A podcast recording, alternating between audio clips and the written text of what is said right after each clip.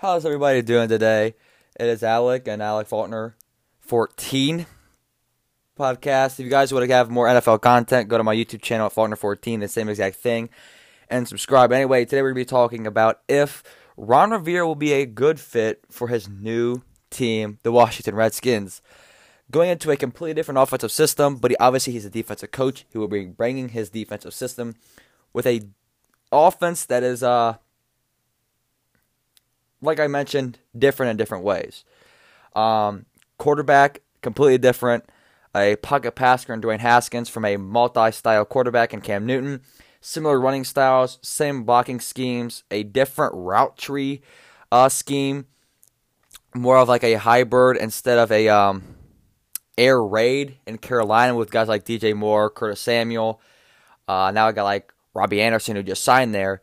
And then Washington, more technique route runners that they do have or have had in 2019. More of guys like a Paul Richardson, a guy um, in the past like a Pierre Garcon that are not there now. I don't know what Washington um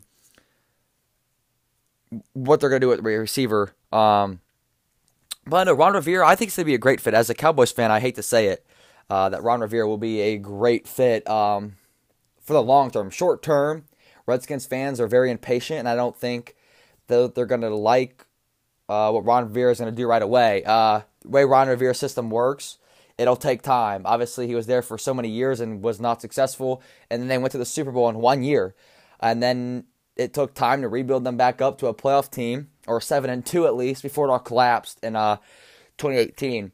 So that, it's just going to take time, and obviously, when you have a sophomore quarterback going into 2020, a running game that is so so lost right now. They cut Chris Thompson. They keep Adrian Peterson. They still have Derrius Guice going in his third year if he gets the healthy. They added a bunch of new guys, and then they have um, draft. It, it's so hard to explain with this running back room. They or are just lost. They have a, a, lot of young guys. They don't know what to do. They don't even know who their starter is. They don't know. They don't have a running backs coach at the moment. So the running back room is going to be a process because I feel like Ron Rivera likes um those big, hard nosed truck uh, running backs or uh, fight for yards like he had in Jonathan Stewart and he has in Adrian Peterson for probably a year or two, or and now he has a guy or had a guy or could have a guy like Chris Thompson, like Christian McCaffrey, but they cut him. And Derrius Guice has all the potential in the world. Um, but he got hurt both years and he's barely played like a Jerick McKinnon. Um, McKinnon obviously played for a while before he got injured on the San Francisco 49ers, but Derrius Guice, same play style, but just got injured and never got the opportunity to show itself. Um, but Ron Rivera, the culture, like I said, the Redskins fans are just too impatient and with a running back room, a quarterback room, young and old. Uh, they just traded for Kyle Allen. I don't know why. They did lose Case Keenum. They still have Colt McCoy and Alex Smith on their roster, so I don't know why they needed another quarterback.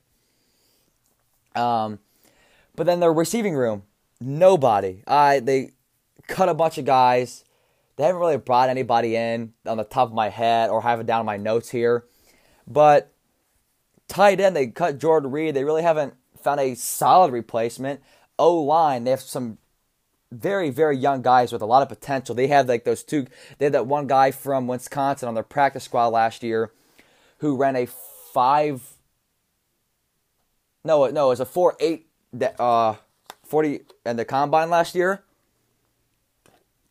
Undrafted on their practice squad. And there's a couple videos of him um, at Wisconsin where he was just bullying big, you know, five star recruit Wisconsin D lineman and um and the scrimmage versus uh, Purdue, the Big Ten uh, scrimmage. I mean, just manhandle. I mean, they had them on the practice squad and Trent Williams, so they could get a lot of value in a trade. I have a YouTube video coming out um, of three trades for Trent uh, Williams. Uh, if you guys will go check that out, like I said, Faulkner 14. But I think on that defense, there's so much potential for Ron Rivera, and this is his scheme. The offense has nothing to do with Ron Rivera. So this is where it really going to get into detail. You have guys like Montez Sweat. You have the two young Alabama guys in the front, or in the middle, I'm sorry. And then you have a bunch of linebackers that are in a, 3 4 Ron Rivera system is going to be very interesting to see how it plays out with a uh, couple corners that you just traded to Seattle and um, no real direction you want to go. But that D line has a lot of potential, and obviously Ron Rivera loves his D lineman. Um, he always had at least ten on the roster, which is actually actually crazy if you really think about it. With 53 man roster, having 10 D linemen every single year, it is it is amazing to me to sit there and um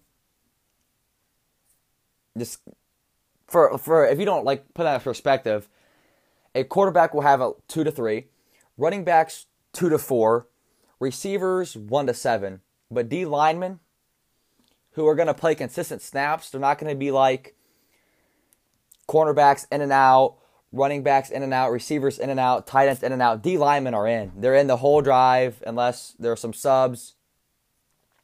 But man, for the second part, we're going to talk about Matt Rhule, the new head coach of the Carolina Panthers, and this uh,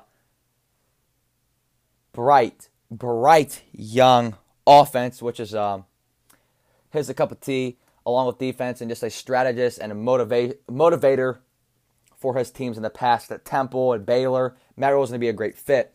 He brought in a guy, Joe Brady, who from LSU, coaching uh, Joe Burrow, the OC, and then uh, he was in New Orleans with Drew Brees and um,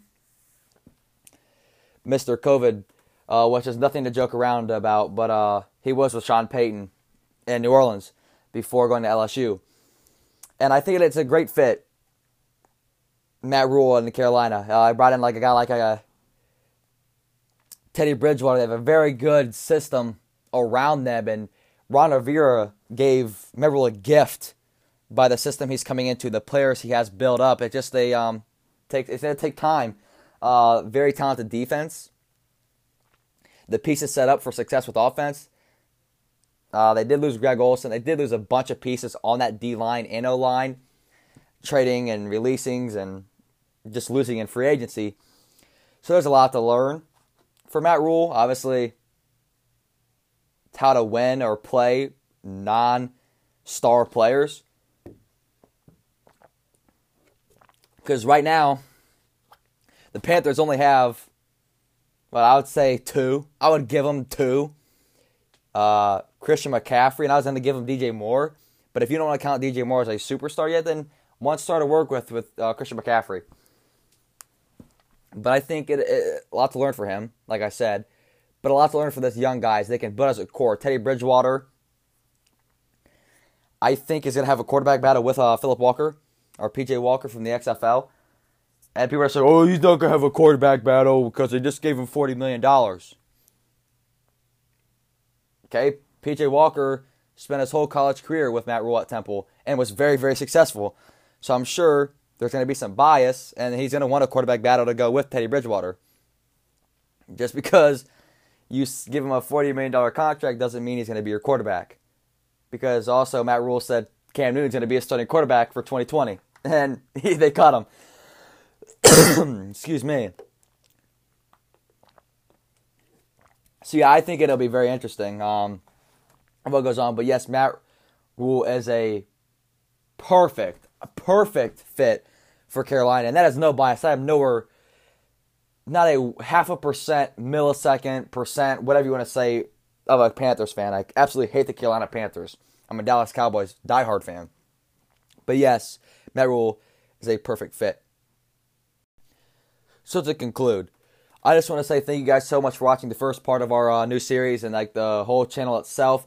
Also, if you guys do want more NFL content, more in depth things, and uh, overall more variety of an each video, go check out my YouTube channel, uh, 14 the same as my podcast channel.